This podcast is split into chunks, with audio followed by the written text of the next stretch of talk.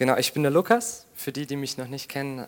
Ich leite den Mittwochsgottesdienst mit dem Alex Gasnick zusammen, der auch der Pastor ist, der für den Gottesdienst angestellt ist. Und ich habe heute die Ehre, mit euch gemeinsam wirklich äh, tiefer einzutauchen und uns die Frage zu stellen, äh, wie jetzt wir in diesem geistlichen Kampf aktiv werden können und wie wir da uns richtig vorbereiten können, damit es auch funktioniert und dass es klappt. Und ich lade euch wirklich dazu ein, jetzt im Voraus, ähm, wenn ihr die Möglichkeit habt, mitzuschreiben, macht es. Es ist wirklich eine gute Sache. Ja, manchmal stöhnen die Leute, oh, in der Kälte sind die Predigten so lange und man kann dann irgendwann nicht mehr zuhören. Deswegen ist es super gut, wenn ihr einfach mitschreibt, weil dann habt ihr die Möglichkeit, im Laufe der Woche doch nochmal über ein oder anderes drüber zu schauen.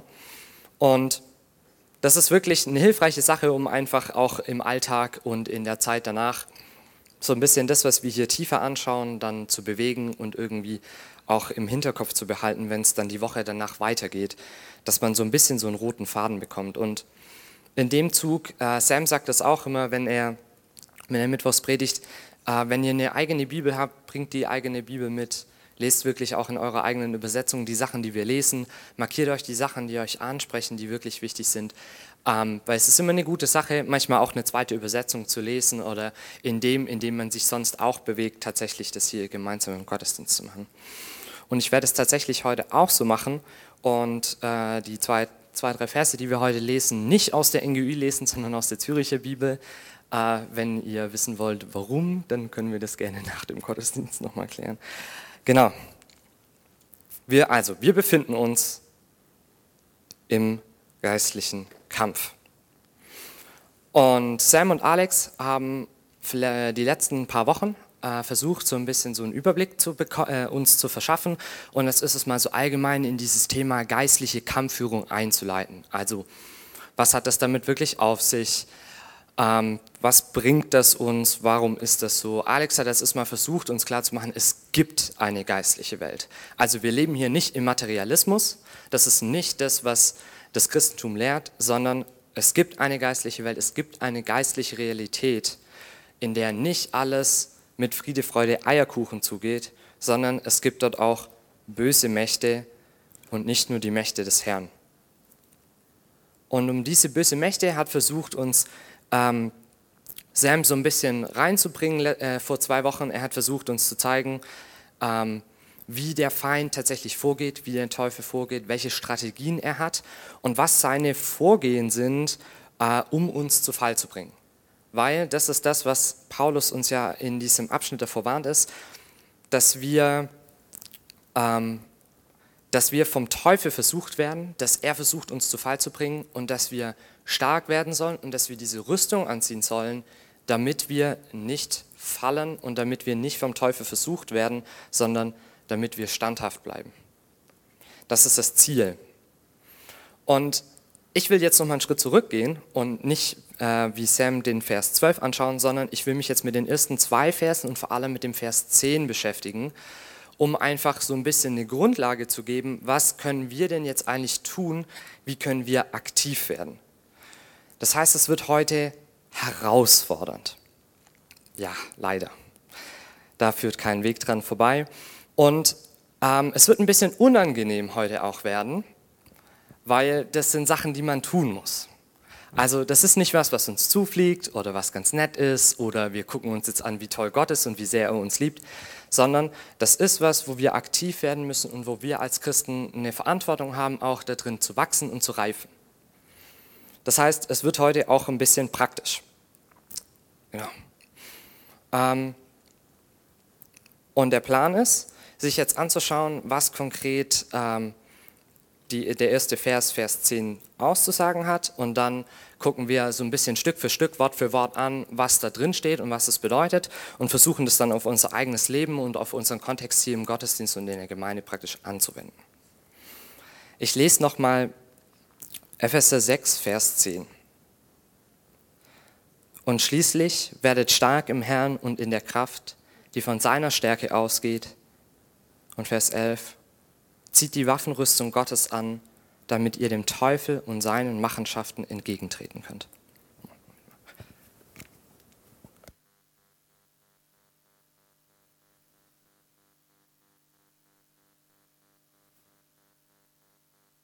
Oh, besser. Okay. Schließt und schließlich, sage ich euch, werdet stark im Herrn und in der Kraft, die von seiner Stärke ausgeht. Zieht die Waffenrüstung Gottes an, damit ihr dem Teufel und seinen Machenschaften entgegentreten könnt.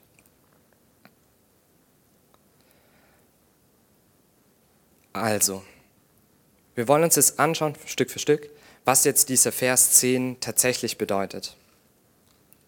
Also die erste Frage ist natürlich, okay, von wem ist jetzt hier die Rede? Also wer ist dieser Herr, den Paulus uns hier nennt? Und wenn man darüber nachdenkt, dann kommt einem irgendwann ganz schnell, okay, es wird sich wohl um Jesus handeln. Also das Ziel ist es, auf das Paulus uns hier aufmerksam macht, dass wir in Jesus stark werden sollen. Unser Fokus in dieser ganzen Geschichte liegt nicht auf irgendwas Mystischem oder was Unbekanntem, sondern es liegt darauf, dass wir uns auf Jesus fokussieren und dass wir ihn im Zentrum haben.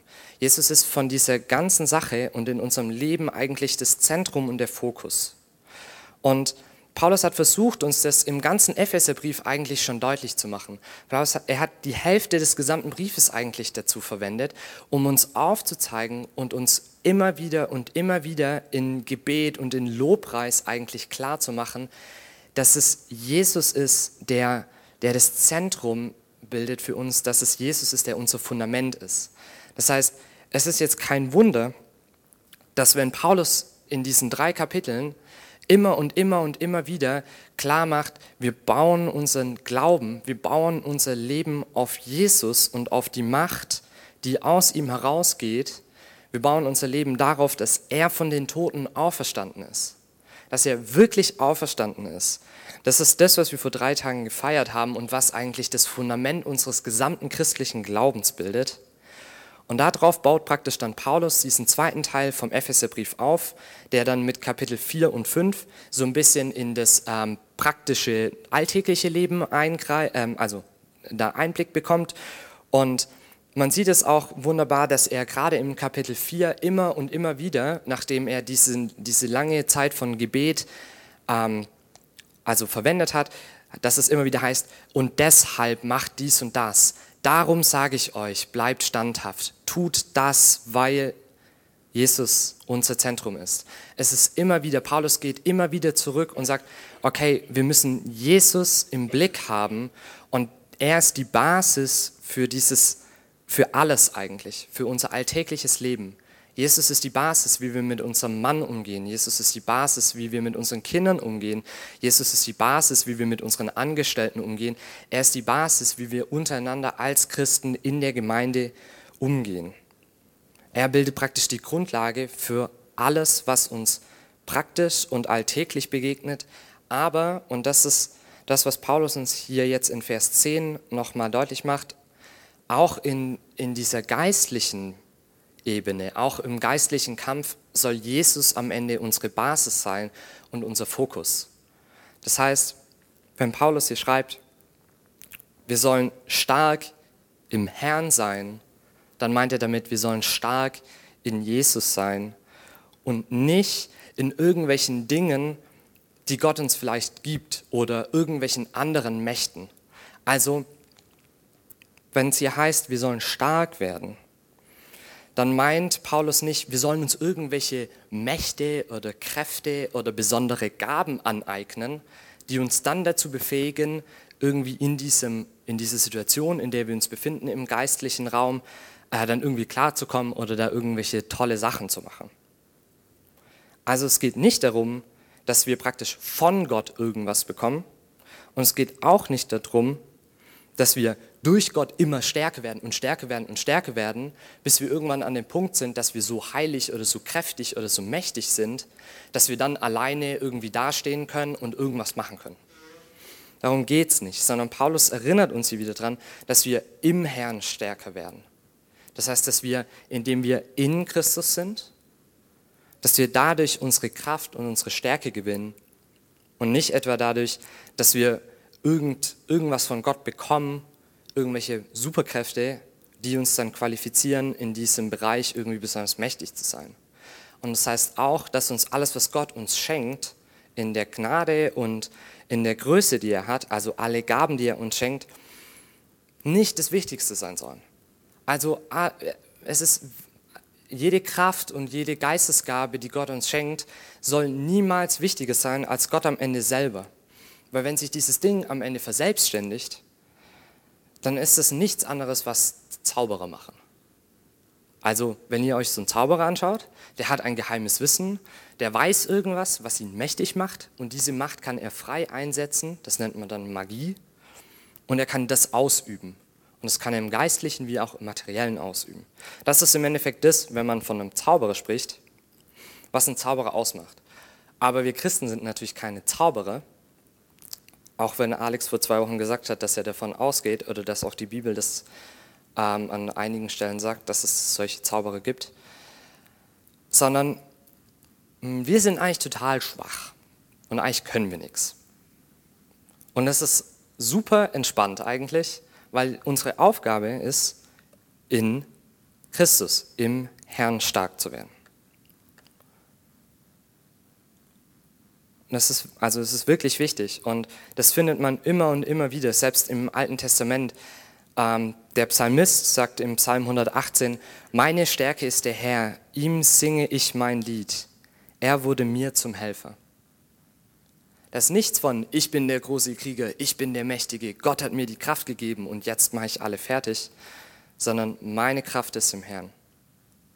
Er ist mein Helfer. Und damit ist im Endeffekt das, was der ganze Epheserbrief uns mitgeben will und was er uns sagen will, das, worauf es auch in dem Vers zehn zusammenläuft. Ähm, wer weiß denn, mit was der Epheserbrief unterschrieben ist? Also was ist das, der Untertitel vom Epheserbrief, von unserer Serie? Wer wir sind in Christus. Das heißt, im Herrn stärker werden heißt auch, unsere Identität in ihm immer, immer stärker verankern. Es ist am Ende nicht so, dass Gott uns eine größere Identität verschafft, sondern es ist am Ende so, dass wir eigentlich immer kleiner werden sollen und Jesus größer werden sollen.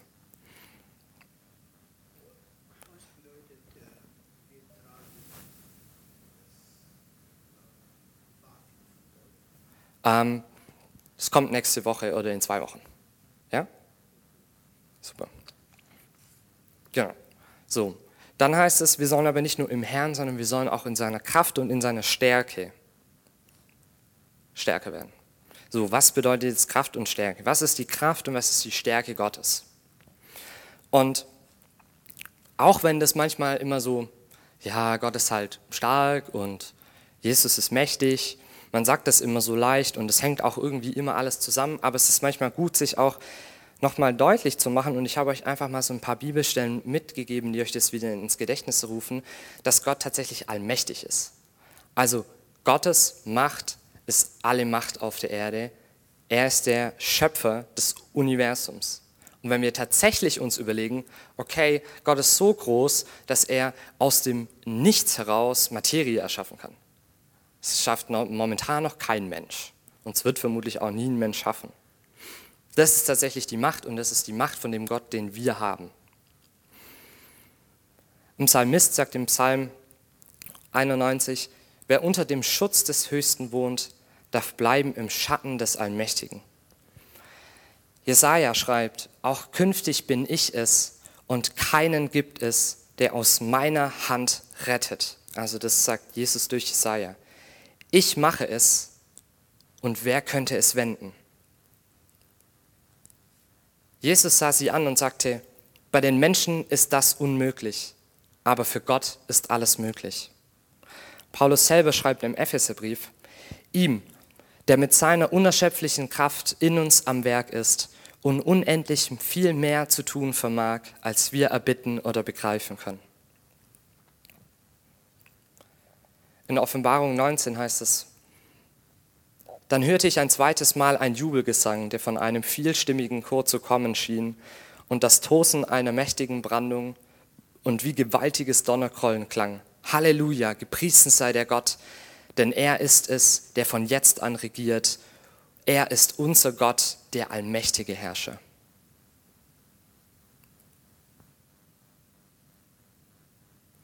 Gott ist allmächtig.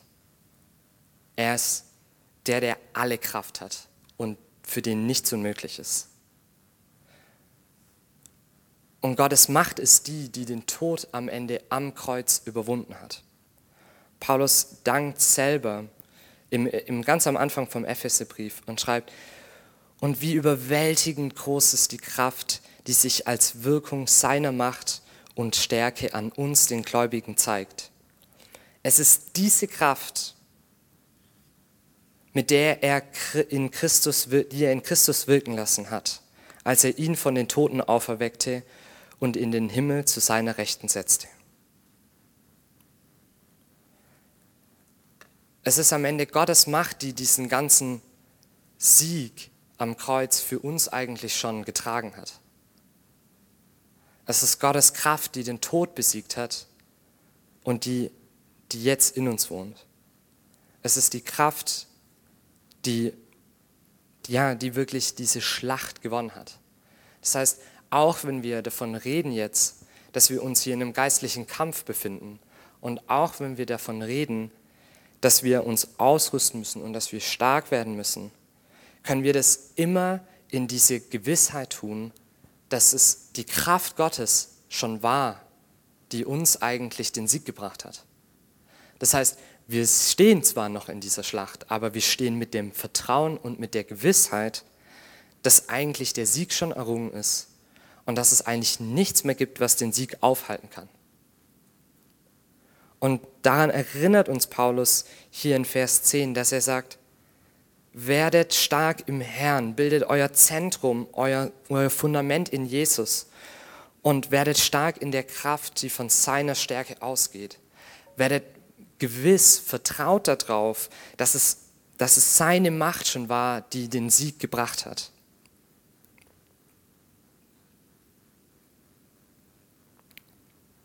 Aber was heißt jetzt stark werden? Also das ist ja das, das, das ist das Verb in dem Satz, das heißt, das ist im Endeffekt das, was wir ja tun sollen. Jesus, also Paulus sagt, okay, wir sollen stark werden im Herrn und in seiner Kraft. So, wenn man ins Griechische schaut, äh, und es tut mir jetzt leid für den Benny, wenn ich das jetzt wieder falsch ausspreche, ähm, steht da endynamo. Und endynamo ist Ist ein, also ist ein schönes Verb, was im, äh, in der Bibel immer im Passiv vorkommt und was so viel bedeutet wie stark werden, wie fähig, etwas fähig machen, das, also ich mache etwas bereit, damit es was tun kann. Es bedeutet aber auch immer stärker zu werden und es bedeutet auch, ähm, dass, man, ähm, dass, es, dass man ermöglicht, für eine bestimmte Aufgabe fähig zu sein. Das heißt, es hat so ein bisschen was von, Man, man bekommt etwas, um dann etwas anderes tun zu können. Also das ist ja auch das, wenn, wenn wir stärker werden, dann können wir irgendwann mehr Gewicht hochheben. Oder wenn wir, wenn wir irgendwie mehr, äh, wenn wir stärker werden, dann können wir Dinge tun, die wir davor nicht tun konnten.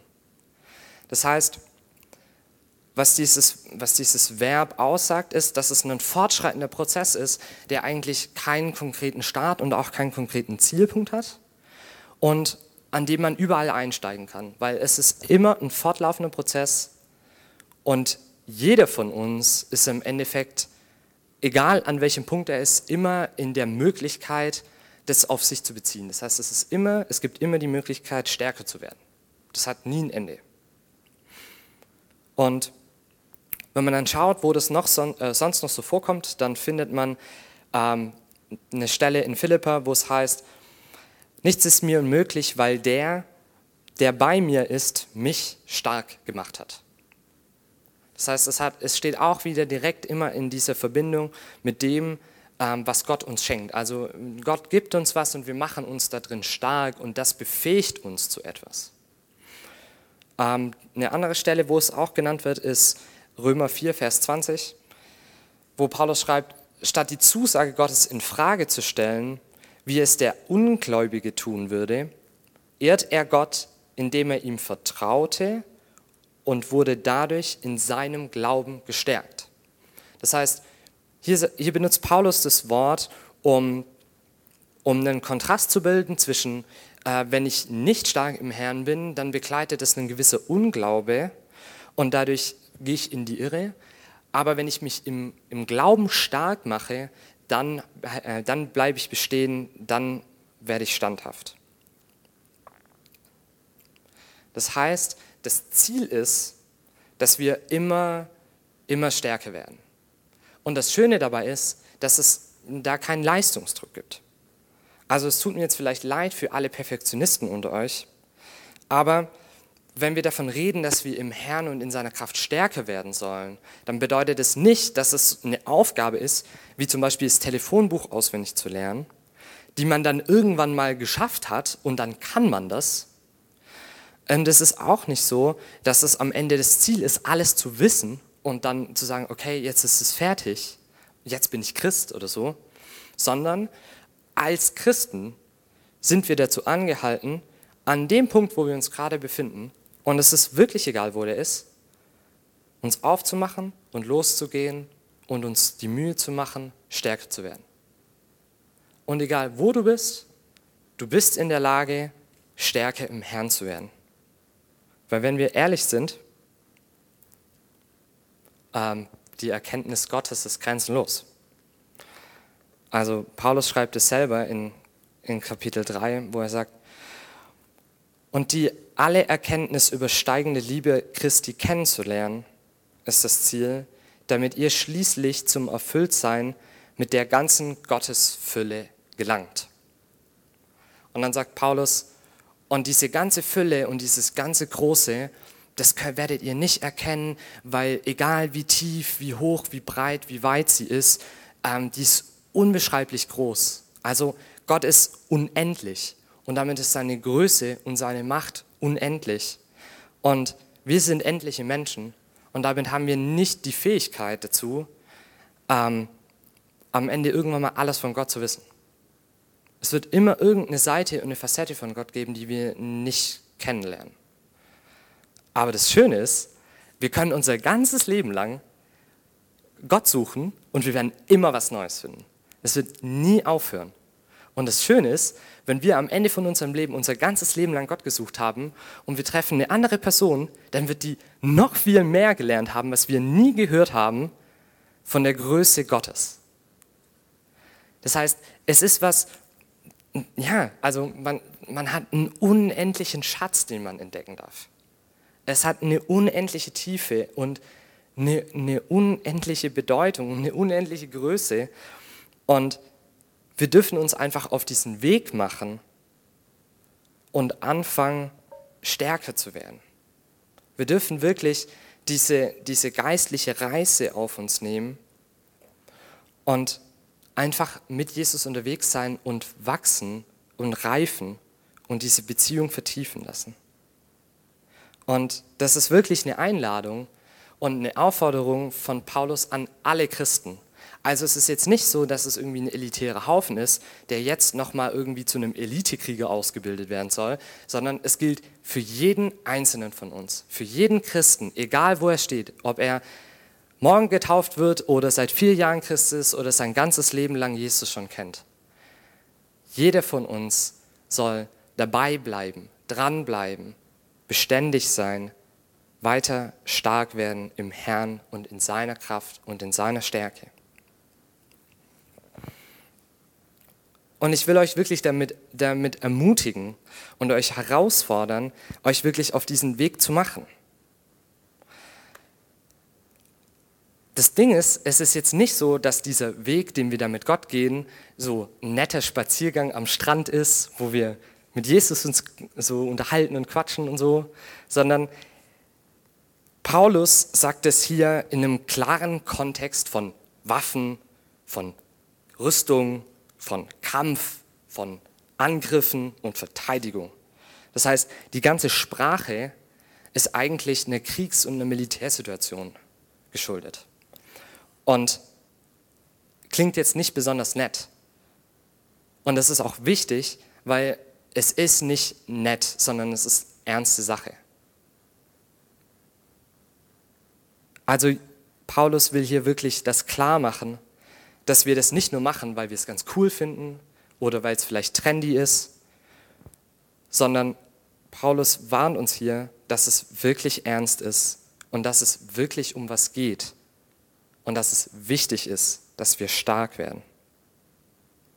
Es geht darum, das Ziel ist es, dass wir stark werden, damit wir als ein Leib bestehen bleiben und dass wir uns nicht von dem Teufel und von den bösen Mächten unterkriegen lassen. Das ist das Ziel. Die Gefahr ist da, die Realität draußen zeigt das mehr als deutlich. Wenn ihr das, wenn euch das nicht auf dem Schirm war, dann lade ich euch dazu ein, hört die Predigt von, von Sam von vor zwei Wochen nach. Der Teufel, der Satan, der steht da draußen und er wartet. Das ist real. Es ist nicht einfach nur ein Fantasiegespinst, was Paulus hier benutzt, um die Christen, um mehr Mitarbeiter zu gewinnen, sondern es geht wirklich darum, dass wir stark werden. Und wenn wir, wenn wir den Vers zehn in diesem Gesamtkontext von dieser Waffenrüstung und von diesem geistlichen Kampf sehen, dann kann man sich so ein bisschen vorstellen, dass der Vers zehn so ein Bootcamp ist. Also wir sollen zum einen stark werden im Herrn und dann in Vers elf, wir sollen die Waffenrüstung Gottes anziehen. Das sind die zwei Sachen, die Paulus uns hier mitgibt. Und er geht dann darauf ein in Vers zwölf, dass wir das tun, also er gibt uns den, einen Grund und ein Ziel, nämlich dass wir eben nicht fallen und dass wir standhaft bleiben. Und in den Versen dreizehn bis siebzehn führt er dann aus, was diese Waffenrüstung jetzt eigentlich ist.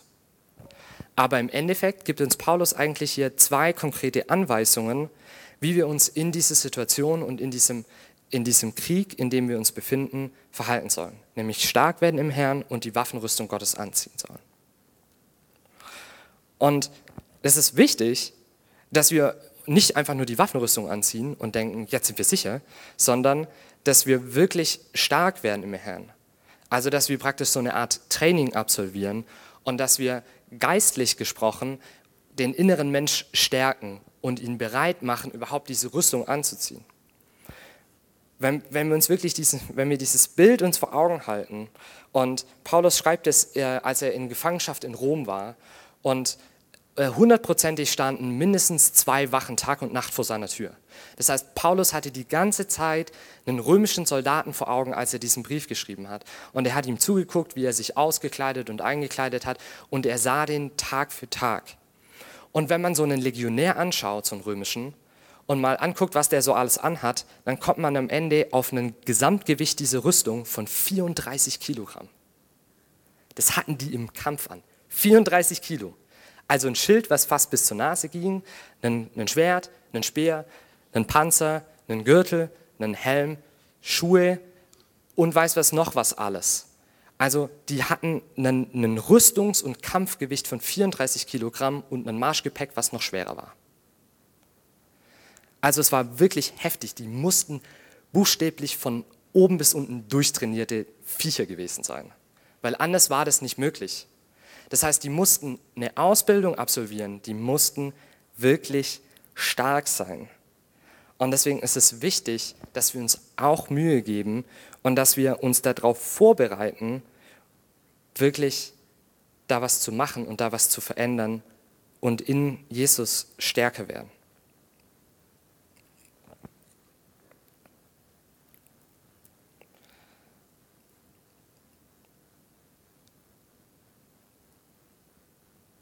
Paulus macht uns hier aufmerksam, dass wir wirklich in dieser Situation wachsam sein wollen sollen.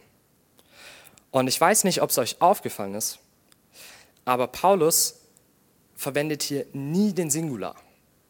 Das heißt, Paulus schreibt nicht, du sollst stark im Herrn werden und du sollst stark in der Kraft werden und du sollst das anziehen und das anziehen und das anziehen, sondern hier steht ein Wir.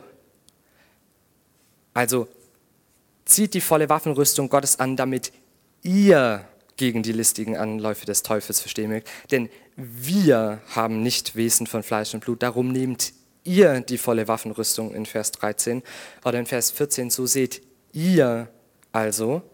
Oder in Vers siebzehn, nehmt euch den Helm und das Schwert des Geistes. Also es ist wirklich, Paulus hat nicht jeden Einzelnen von uns im Blick und sagt, okay, ihr sollt jetzt hier einzeln für euch alleine in die Schlacht ziehen und für mich kämpfen, sondern wenn Paulus dieses Bild verwendet, dann verwendet er ganz klar und deutlich das Bild von der gesamten Gemeinde. Also er spricht alle an, gleichzeitig. Und das ist mir wirklich wichtig, dass der geistliche Kampf keine Ego-Tour ist. Das ist sowohl nicht was, was du alleine machen kannst, weil du besonders geistlich bist und besonders viel betest.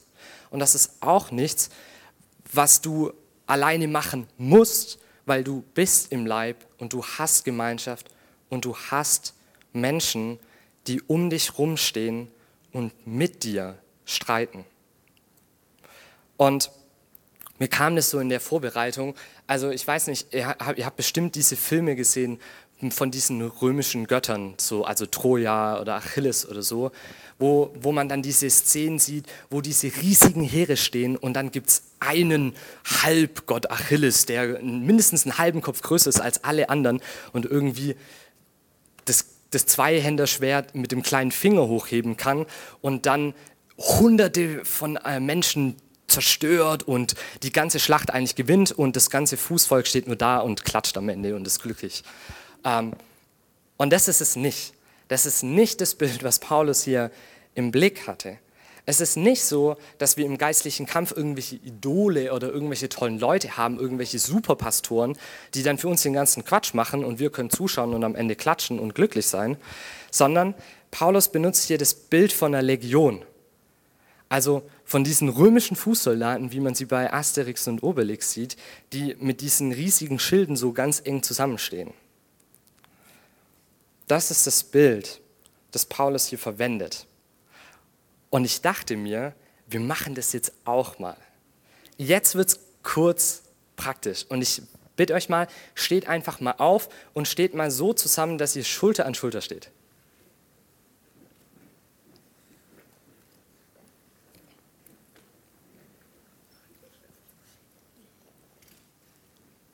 Geil, das ist ein gutes, das ist ein gutes Bild. Das ist wirklich, also ich weiß nicht, wie es euch jetzt geht. Ja? Und, und was ihr denkt. Aber das ist, ein, das ist die Geschlossenheit, die hier notwendig ist und die Paulus hier ganz klar im Blick hat. Und ihr dürft jetzt mal links und rechts neben euch schauen, so, wer so da so steht. Im Zweifelsfall war das der, der dir das Leben rettet. Ja, wenn du stürzt, wenn du fällst, das ist die Person, die dein Leben rettet. Danke, ihr dürft euch wieder hinsetzen.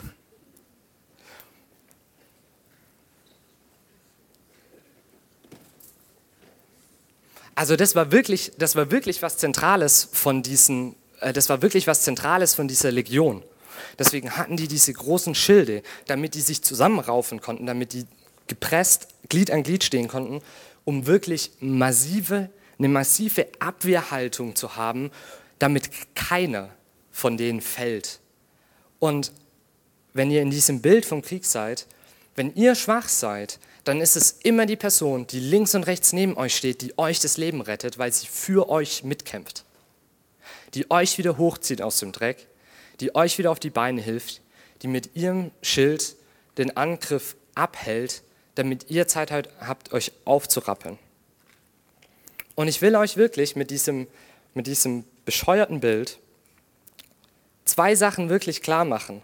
Zum einen will ich euch wirklich dazu anspornen, euch das als Erinnerung im Kopf zu behalten, dass ihr nicht alleine seid. In allem, was euch angreift, in allem, was euch belastet, sollen wir uns als ein Leib stärken und als ein Leib die Rüstung Gottes anziehen. Wir sollen geschlossen stehen. Und es darf wirklich eine Ermutigung sein, dass wir uns gemeinsam auf den Weg mit Gott machen. Und es soll uns diese Gewissheit geben, dass wir in unserem Leben als Christen nicht alleine sind und dass, wenn wir, wenn wir fallen, wir Hilfe in Anspruch nehmen dürfen. Es ist nicht verkehrt, für sich beten zu lassen. Und es ist nicht verkehrt, mit seinen Sorgen und mit seinen Problemen zu, einem, zu einer Person zu kommen, die ihr regelmäßig kennt, äh, die regelmäßig im Gottesdienst seht, die ihr kennt, die für euch betet. Es ist nichts Falsches daran, sondern das ist das, was Paulus hier implizit uns deutlich macht. Darum geht es, Das ist die Art und Weise, wie wir im geistlichen Kampf standhaft bleiben, indem wir uns klar machen, wir sind nicht alleine, sondern das ist ein, ein Teamsportart, Christsein. Und zum Zweiten, du bist nicht alleine. Was ich damit meine ist, du bist nicht alleine und damit kannst du halt einfach gucken, dass du gerade so genug für dich tust und damit du für dich halt alleine so vor dich herkämpfst und streitest. Sondern das Ziel ist, dass wir stark werden im Herrn, damit wir für andere kämpfen und streiten können. Du sollst so stark werden, nicht nur, dass es gerade so für dich reicht, um mit ein paar Blessuren davon zu laufen und davon zu kommen, sondern wir sollen so stark werden, dass wir für die Person, die links und rechts neben uns steht, mitkämpfen können und mitstreiten können, wenn sie mal stolpern und fallen. Und deshalb zwei Fragen, die sich aus diesem Bild für mich ergeben. Wenn du dir jetzt mal die Person nochmal anschaust, die links und rechts neben dir sitzt.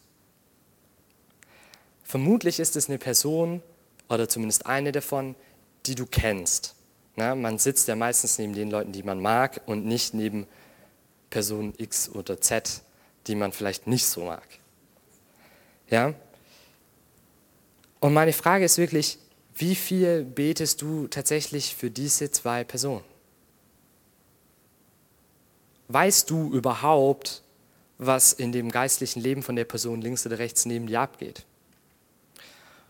Und hast du vielleicht der Person links oder rechts neben dir überhaupt jemals die Chance gegeben, zu wissen, was in deinem Leben abgeht? Also lassen wir uns wirklich helfen.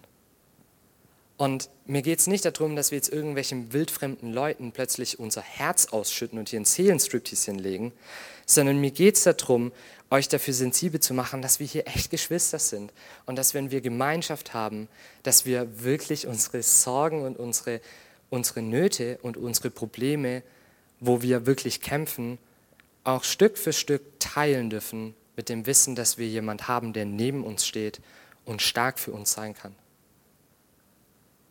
Ihr habt hier christliche Geschwister, die für euch stark sind, die für euch beten können, die das, was euch belastet und euch schwer auf dem Herzen liegt, mit euch im Gebet tragen können. Und vergesst es nicht, dass ihr echt hier andere Geschwister habt und dass ihr dazu berufen seid,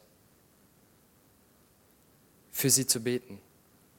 Das ist das große Ziel des geistlichen Kampfes. Das ist das, worauf diese gesamte Waffenrüstung und das Starkwerden im Herrn hinläuft. Paulus schreibt, um diesen, um diesen Vers zu, zusammenzufassen, in Vers achtzehn, äh, diesen Abschnitt zusammenzufassen in Vers achtzehn. Betet alle Zeit im Geist, mit Bitten und mit Flehen jeder Art. Und seid zu diesem Zweck wachsam in aller Beharrlichkeit. Und unter Fürbitte für alle Heiligen, für alle Heiligen, für jeden Einzelnen von uns. Wir sind die Heiligen, wir sind das Volk Gottes, wir sind dieser Leib, diese Gemeinschaft, in die Gott uns gestellt hat. Und Paulus sagt es, dass das, was wir am Ende aktiv tun sollen und das, was uns stärker macht im Herrn, Gebet ist, Fürbitte ist, Flehen für die anderen ist. Das ist ein Teamsport. Wir kämpfen hier gemeinsam. Wir sollen für die anderen einstehen, wir sollen beharrlich in aller Zeit, jederzeit, un, ja, ununterbrochen, dauerhaft, permanent in Fürbitte und in Flehen und Bitten sein für unsere Geschwister.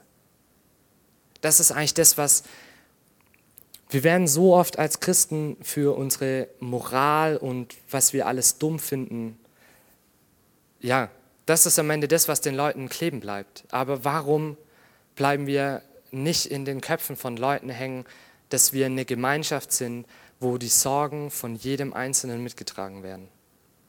Und zwar mit einer Ernsthaftigkeit.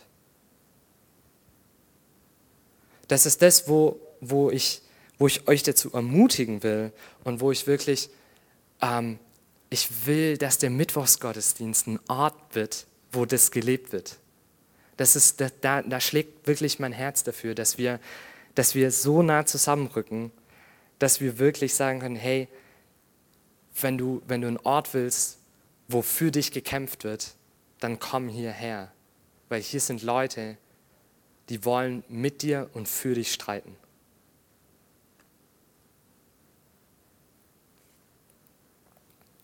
Also das Ziel und der Weg, geistlichen Kampf zu bestreiten, ist, ist und bleibt Gebet. Das ist, das ist das Zentrum. Anders geht's nicht. Indem wir, indem wir beten, verbinden wir uns mit Gott, treten wir in Kontakt mit ihm und damit machen wir uns bewusst, dass wir eine Verbindung haben auf dieser geistlichen Ebene zu Gott.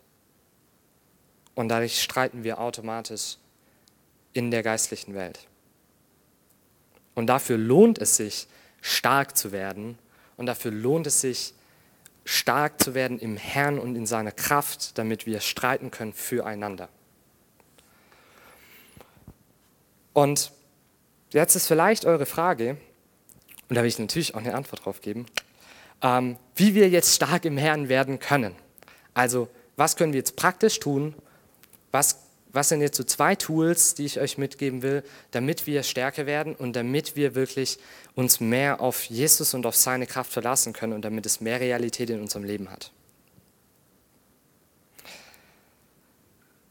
Und diese zwei Punkte sind einmal wahre Gotteserkenntnis und ein aktives und lebendiges Gebetsleben. Ich denke, dass das zwei essentielle Punkte sind und in der Vorbereitung und in dem, wenn wir auch lesen, wie Paulus den Ephesern in diesen ersten, also diese ersten drei Kapitel sind der Wahnsinn. Es ist so krass, wie viel Paulus betet, ja, wie er die ganze Zeit bittet um Erkenntnis, um Stärke, um Kraft. Und ich glaube wirklich, dass das wirklich dringend ist in unserer Zeit und dass wir uns da mehr Mühe geben müssen. Also ich glaube wirklich, dass wir da faul und bequem geworden sind. Gerade was tatsächliche Erkenntnis Gottes angeht. Weil wie viel Zeit verschwenden wir damit, eigentlich vielleicht nur hohles Wissen anzusammeln oder gute Gefühle zu produzieren, aber nicht wirklich auf dem Weg und auf die Suche uns zu machen, Gott wahrhaftig zu erkennen. Also wie, wie viel nehmt ihr aus den Predigten tatsächlich mit von heute Abend? Ich meine, das ist das, wir versuchen, tiefer das Wort Gottes zu erkennen und zu sehen, wie, wie Jesus ist und wie Gott ist. Das ist das, was wir in der Predigt tun, aber wie viel nehmt ihr tatsächlich daraus mit? Ja, und wenn es nur vier Sätze ist, die ihr euch aufgeschrieben habt, und wie wirkt es nach? Wie... Wie oft lest ihr vielleicht in der Woche den Vers? Habt ihr, wenn ihr nächste Woche kommt, schon wieder vergessen, was diese Woche in der Predigt dran war? Also ich glaube, wir sind da einfach nach, nachlässig geworden und wir sind heutzutage im modernen Christentum eher in dieser Einstellung unterwegs, dass wir denken, ja, ähm, ich komme jetzt da so in den Gottesdienst und mal gucken, ob Gott mich anspricht und hey, wenn Gott mir was, was aufs Herz gelegt hat in der Predigt, dann ist es nett. Und man geht dann raus und sagt, ja, pf, also heute hat mich die Predigt jetzt nicht so angesprochen oder ja, das kenne ich schon, war jetzt nicht so was für mich, für mich dabei, das ist jetzt eher eine Botschaft gewesen, die vielleicht für neue Christen oder so war. Ach, das war ja wieder das Evangelium, das kenne ich ja schon.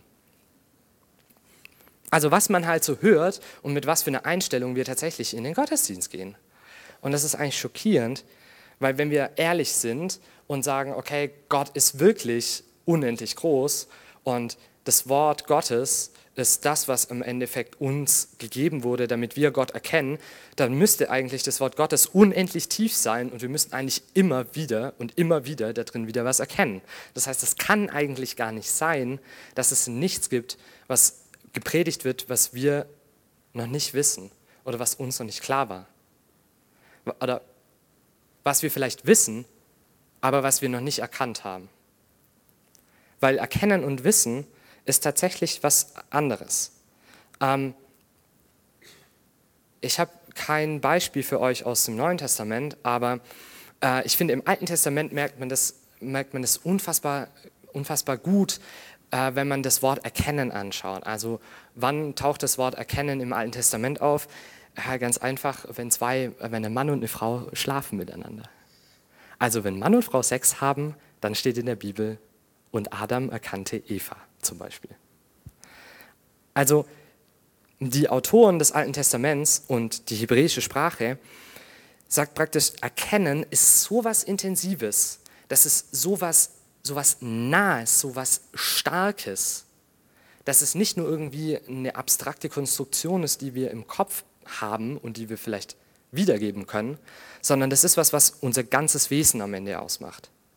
Und das Schöne an diesem, an diesem Vergleich ist, ähm, wenn wir jemand erkannt haben oder wenn Adam Eva erkannt wurde, hat, dann ist es fruchtbar geworden. Das heißt, da ist was raus entstanden.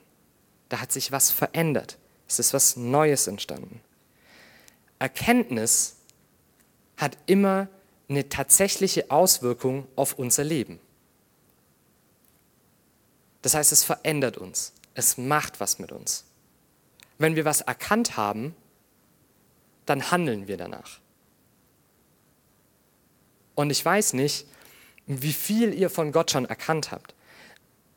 J I Packer schreibt in seinem Bestseller Knowing God oder Gott erkennen, ähm, nennt er vier Dinge als Beispiel, wie, wie ein Mensch lebt, wenn er Gott wirklich erkannt hat. Er sagt zum einen, wer Gott erkennt, der ist mutig, für Gott einzustehen. Der traut sich, Gottes Größe in die Welt hinauszutragen. Zweitens, wer Gott erkennt, der denkt groß von Gott, der nimmt Gott ernst und der glaubt wirklich, dass Gott der Mächtigste und der Größte auf Himmel und auf Erden ist. Drittens, wer Gott erkennt, der legt große Kühnheit für Gott an den Tag, der ist mutig, der springt in die Bresche, der, der lässt sich das was kosten, dass er für Gott eintreten kann. Und wer Gott erkennt, viertens, findet große Zufriedenheit in ihm. Für den ist Gott genug. Der braucht nicht nochmal einen B M W fahren oder viel Geld verdienen oder arbeiten oder Kinder oder Erfolg, sondern der hat Zufriedenheit in dem, was er in Gott findet. Hammer, oder? Also ich weiß nicht, wie es euch geht, aber ich habe das nicht. Aber es, es hat mich ermutigt, als ich das gelesen habe, äh, Das, das zu wollen, das ist ein Ziel, auf das wir hinarbeiten können. Wir können uns wirklich auf den Weg machen und Gott wirklich zu erkennen. Und er warnt uns, er warnt uns in dieser Stelle auch davor, dass das große Problem mit der Erkenntnis Gottes eigentlich ist, dass wir eben eine ganze Menge über Gott wissen können, ohne ihn wirklich zu erkennen. Und dass wir auch eine ganze Menge über das Christsein wissen können, ohne Gott auch wirklich erkannt zu haben. Also nur weil du brav, treu das tust, was man halt als Christ so macht, heißt das noch lange noch nicht, dass du Gott erkannt hast. Und auch wenn du super viele Bibelzitate kennst, ja, und ganz, ganz viel über Gott weißt und systematische Theologie studiert hast, heißt das auch noch nicht, dass du Gott erkannt hast. Und das ist richtig bitter, weil Packer sagt, er befürchtet, dass die meisten Christen eigentlich keine Ahnung haben, wie wenig sie von Gott wissen. Das ist das, was er ehrlich in sein Buch schreibt. Aber das Schöne ist, er gibt uns, und jetzt wird es wieder praktisch, eine Faustregel mit, wie wir Gott erkennen können. Seine Faustregel ist, wir müssen jede Wahrheit, die wir über Gott lernen, das heißt, wir müssen sie schon als erstes mal hören und verstehen, diese Wahrheit müssen wir in eine Meditation vor Gott verwandeln, um uns dann im Gebet und in Lobpreis an Gott zu wenden. Das heißt, das, was wir verstanden haben, muss in unser Herz sinken und muss am Ende in eine Tat rauslaufen. Das ist das. Und vielleicht seid ihr jetzt irritiert und denkt so, oh, Meditation, fernöstliche Aktivität. Nein, er schreibt, christliche Meditation ist die Aktivität. Ja, es ist was, was man tun kann. Sich bewusst die verschiedenen Dinge, die man über die Werke, Wege, Ratschlüsse und Verheißungen Gottes weiß, in Erinnerung zu rufen, sie zu durchdenken und sie dann auf uns selbst anzuwenden. Das heißt, ich nehme mir eine Wahrheit, die ich von Gott weiß, ich rufe sie mir in Erinnerung, ich denke drüber nach, ich überlege mir, was das alles bedeutet und dann versuche ich, das auf mich anzuwenden. Das ist das, was er mit Meditieren meint. Er schreibt, sie ist eine Sie ist ein aktives, heiliges Nachdenken in der Gegenwart Gottes, um, Gott, um mit Gottes Hilfe Gemeinschaft mit ihm zu erlangen. Das heißt, im Gebet Wahrheiten über Gott zu durchdenken, mit ihm, mit ihm gemeinsam darüber ins Gespräch zu gehen und zu merken, was es für unser Leben bedeutet. Das ist das, wie wir Gott erkennen können und wie wir wirklich, wirklich tiefer wachsen können in diese wahren Erkenntnis.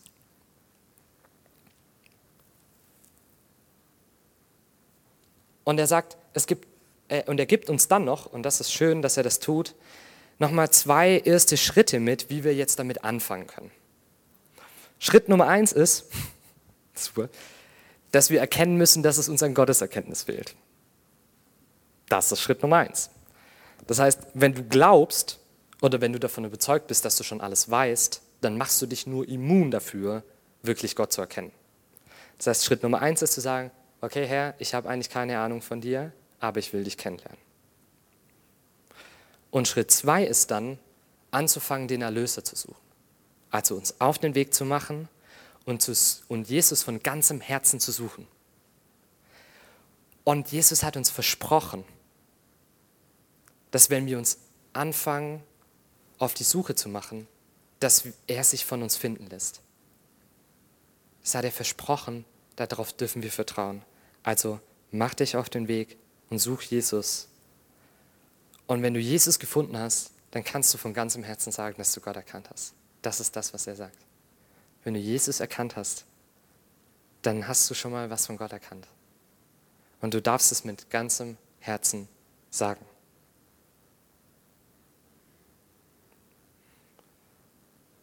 Und ich glaube wirklich, und deswegen habe ich das vorhin auch in aller Schärfe gesagt, dass das, was wir hier predigen, und dass vor allem unser Modell, wie wir predigen, auch helfen kann und unterstützen kann, Gott mehr zu erkennen. Weil dadurch, dass wir Stück für Stück, Vers für Vers durchgehen und wirklich die gesamte Schrift auslegen, hast du mit den Stellen, die wir, die wir in der Predigt haben, schon eine gute Basis, mit der du praktisch das einüben kannst, über das du meditieren kannst, was du dir vor dein Gedächtnis rufen kannst. Und du hast vor allem schon mal jemand, der dir zeigt und der dir die Mittel und die Wege gibt in der Predigt, dass du das verstehen kannst. Also, ich will dich wirklich dazu einladen und zu ermutigen, mach das doch, dass du an zwei Tagen in der Woche, vielleicht vor dem, äh, am Dienstag und am Donnerstag immer, einfach, ja, warte ab, das ist ganz clever, am Dienstag und am Donnerstag dich hinsetzt in deine stillen Zeit, vielleicht nochmal deine Notizen durchschaust und dann mit der Passage, die dran war, das betest und Gott sagst, hey Gott, worin kann ich dich da drin erkennen? Und das grandios ist, wenn ihr das Donnerstag tut, dann habt ihr gleich das wiederholt, was ihr abends mittwochs gelernt habt. Und ihr habt es nochmal wiederholt, bevor ihr am nächsten Tag in den Mittwochsgottesdienst geht, damit ihr schon wisst, was letzte Woche dran war, damit ihr dann, wenn es weitergeht, schon gleich wisst, wo man einhaken kann und dann kann man direkt Vollgas losgehen. Wäre zum Beispiel so eine, eine Überlegung, um da drin zu wachsen. Und als zweites, das Gebet. Ich weiß nicht, wie es bei euch aussieht und wie aktiv tatsächlich euer Gebetsleben ist, aber ich glaube, es ist wirklich eine wichtige Sache, dass wir ähm, mehr beten, auch alleine, weil nur wenn wir uns alleine auf den Weg mit Gott machen, dann kann, können wir diese Beziehung zu Gott wirklich intensiv pflegen, in dem Tempo, in das wir manchmal brauchen, mit den Dingen, die Gott uns vielleicht aufs Herz gibt. Ähm, Und auch so Leute wie Spurgeon und wie Martin Luther waren wirklich der Meinung, dass unser öffentliches Gebet, also das, was wir gemeinsam haben, auch immer nur so gut ist, wie, das, wie unser Gebetsleben daheim aussieht. Das heißt, wenn wir daheim nie beten und wenn wir uns nie auf den Weg machen, Gott wirklich mehr zu kennen, mit ihm Beziehung zu pflegen, ähm, dann bringt das Beten im Öffentlichen auch nicht ganz so viel. Und auch Jesus selber ermutigt seine Jünger dazu, und sagt ganz klar in der Bergpredigt, wenn du aber betest, geh in deine Kammer, schließ deine Tür und bete zu dem Vater, der im Verborgenen ist. Und dein Vater, der ins Verborgene sieht, wird es dir vergelten. Und also Jesus sagt es im Kontext, dass wir uns nicht damit rühmen sollen und dass wir keine Heuchler sein sollen, wenn wir beten, sondern dass wir uns zurück in die Einsamkeit ziehen sollen. Aber ich glaube, dass da deutlich mehr darin steckt, ähm, in die Einsamkeit zu gehen, weil es hilft uns als erstes Mal, dass wir auch nicht so tun müssen, als ob. Weil es hört ja keiner zu. Das heißt, wir können wirklich, es ist ein einfacher Weg, ehrlich vor Gott zu sein, wenn wir alleine mit ihm sind. Das hilft uns, weil vor ihm müssen wir uns nicht verstecken, weil er weiß sowieso alles. Also eigentlich ist es easy. Also, wie können wir jetzt unser Le- Gebetsleben vertiefen? Ähm, ich habe in der Vorbereitung, ich finde es so geil, ähm, einen Brief gelesen, den Martin Luther an seinen Barbier geschrieben hat. Um seinen Barbier, also der, der Mann, der den Bart rasiert, ähm, zu erklären, wie man betet. Weil der Barbier hat ihn gefragt, hey, du weißt doch, wie man betet und so, kannst du mir das mal erklären? Und dann hat Luther ihm so einen dreiseitigen Brief geschrieben, wo er Stück für Stück sukzessive auf ganz einfache Art und Weise erklärt, wie man betet. Und das Erste, was er sagt, ist, es ist sinnvoll, wenn man damit anfängt und wenn man das vertiefen will, dass man morgens und abends betet.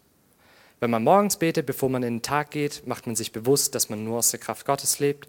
Und wenn man abends betet, dann hat Gott die Möglichkeit, einem nochmal zu zeigen, an welchen Stellen im Tag er gewirkt hat. Und er sagt auch, es ist sinnvoll, als allererstes zu beten und nicht noch sich selber zu sagen, hm, vielleicht mache ich noch eine Stunde hier oder das was, weil Luther schon ganz genau wusste, okay, wenn wir einmal angefangen haben, irgendwas zu machen, dann beten wir meistens dann doch nicht mehr. Und dann sagt er, wenn du dann anfängst, äh, anfängst mit Beten, dann sollst du mit folgenden Worten starten. Ach, himmlischer Vater, du lieber Gott, ich bin ein unwürdiger und armer Sünder, nicht wert, dass ich meine Augen oder meine Hände gegen dir aufhebe oder bete. Aber weil du uns allen geboten hast zu beten und dazu auch Erhöhung verheißen und aber, dass selbst uns beide, beide Worte und Weisung gelehrt, durch deinen Sohn, unseren Herrn Jesum Christ. Und mit folgenden Worten sollst du beten, Vater unser im Himmel, bla bla bla bla bla bla. Also das Erste, was Luther sagt, ist, wenn du anfängst mit Beten, dann sag als erstes mal, oh Herr, ich bin unwürdiger Sünder und eigentlich habe ich es nicht verdient zu beten. Und damit bist du als erstes mal ehrlich.